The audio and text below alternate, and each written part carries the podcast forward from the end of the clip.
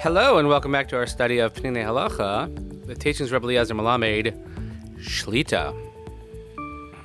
We find ourselves now at the end of a week. The last Shabbos of the year is upon us, Parshas Nitzav Vayelech, and of course, the Yemei Hadin, Rosh Hashanah, Aseres Yemei Yom Kippurim are rapidly approaching, so prepare we must but we are continuing our learning, finishing our second week in this topic of Emes with the topic of Hein Tzedek B'Mischar, having proper weights, measures, and truthfulness when it comes to business. HaMischar, hu basis l'chayir avcham b'bechines chomrius. When we talk about exchange, business exchange, commerce, this is the basis of sort of our physical life, meaning on how we interact with one another. Adam levado A person alone cannot worry accordingly about all of his needs. He can't take care of it. Rapis chus hamischar. Kol adam yachal yisrakez ba'avoda achas shebo hu yachal yishtalem mechina miktzowitz. But if you find your profession or your business or your strength, so to speak, where you find your talent, and that's how you spend your time.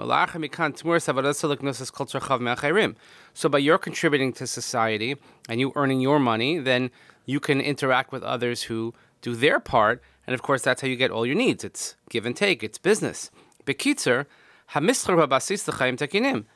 Business or exchange or commerce is kind of what lets us interact. It's the basis of this evolved life. So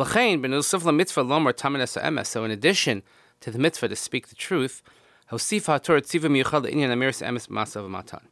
Torah gave us an additional commandment, specifically when it comes to speaking the truth when it comes to business. Because the pasuk says in Vayikra Parak Yutes pasuk Lamed Vav, Moznei Tzedek, Avnei Tzedek, Efas Tzedek, V'hin Tzedek Yelachem Ani Hashem Elokechem, Asher Hotzei Yeschem Eretz Mitzrayim.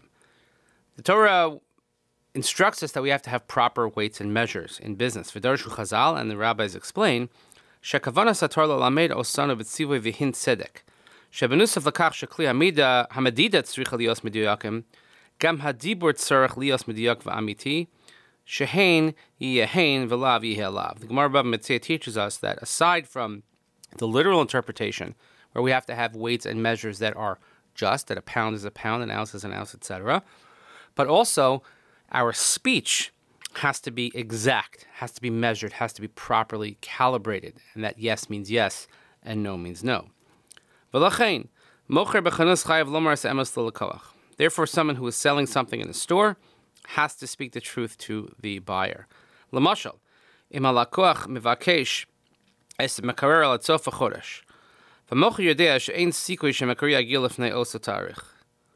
Olav lomar zos lakoach. A person wants to order an appliance. He's the example of a refrigerator. And he wants to buy it at the end of the month. And the seller knows that there's no way that we're going to have it ready by that date. We will never get it. So he has to tell this to the buyer. But if he lies to the purchaser and he tells him something that in his heart he knows he'll never be able to fulfill, he is violating this precept in the Torah of hin tzedek, of an honest weight and measure, because we're saying it, it applies to your dibur as well. But it's a very difficult test. Because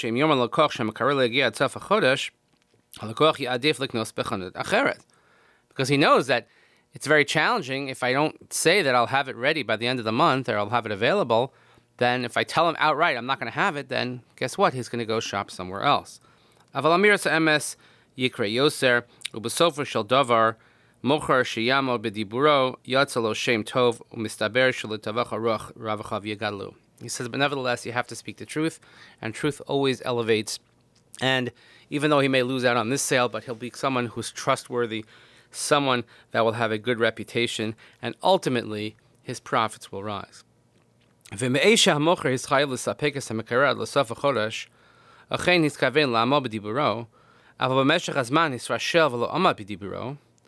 So let's say the instance where he had every intention to produce the appliance at the end of the month. He thinks he can get it.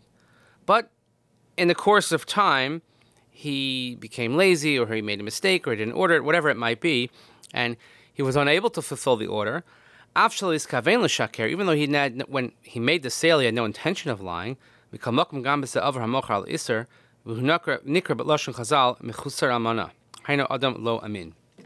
Even though he had no intention of lying in any event, he is also in violation.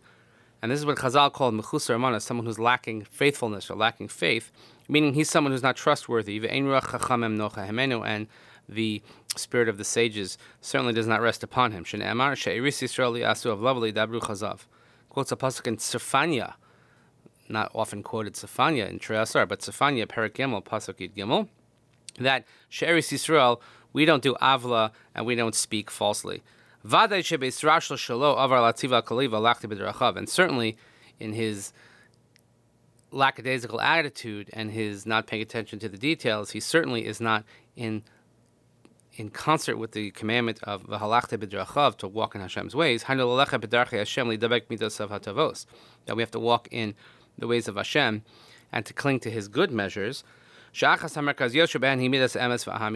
Which, of course, one of the main aspects of that is to walk in the ways of Hashem is to speak the truth and to be a trustworthy person.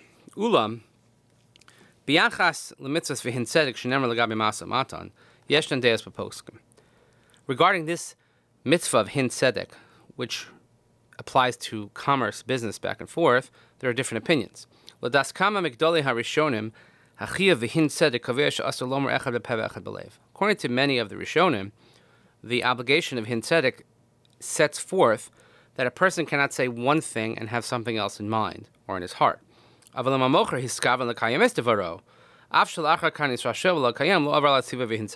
in the aforementioned case, where he had every intention of fulfilling the order, he wanted to do the right thing, but something happened along the way that he messed it up, or he was lazy, even though he didn't fulfill the order, but he's not certainly in violation of hin tzedek. over al hamitzvah v'hin tzedek. And the other opinions hold that no, in this case, he still would be in violation of this because he could have made the order, but he didn't, even though if his intention at the outset was to do the right thing. This is a machlokas between the Rush, the Ramban, and the Milchamos versus the Bal Hamaor, if anybody's interested in learning the Sugya. We'll see next time as we continue next week in Mitzvah Hashem, the last week of the year. Uh, fascinating question he deals with what about someone selling a car, dishonesty selling cars? You'll have to stay tuned for that. But until then, hope everyone has a peaceful and restful Shabbos, the last Shabbos of the year. Nitzav Vayilech. Thank you so much for listening. We'll see you Mitzvah Hashem next week, and we will continue our limud as we will go right to the end of the year. But until then, Shabbat Shalom.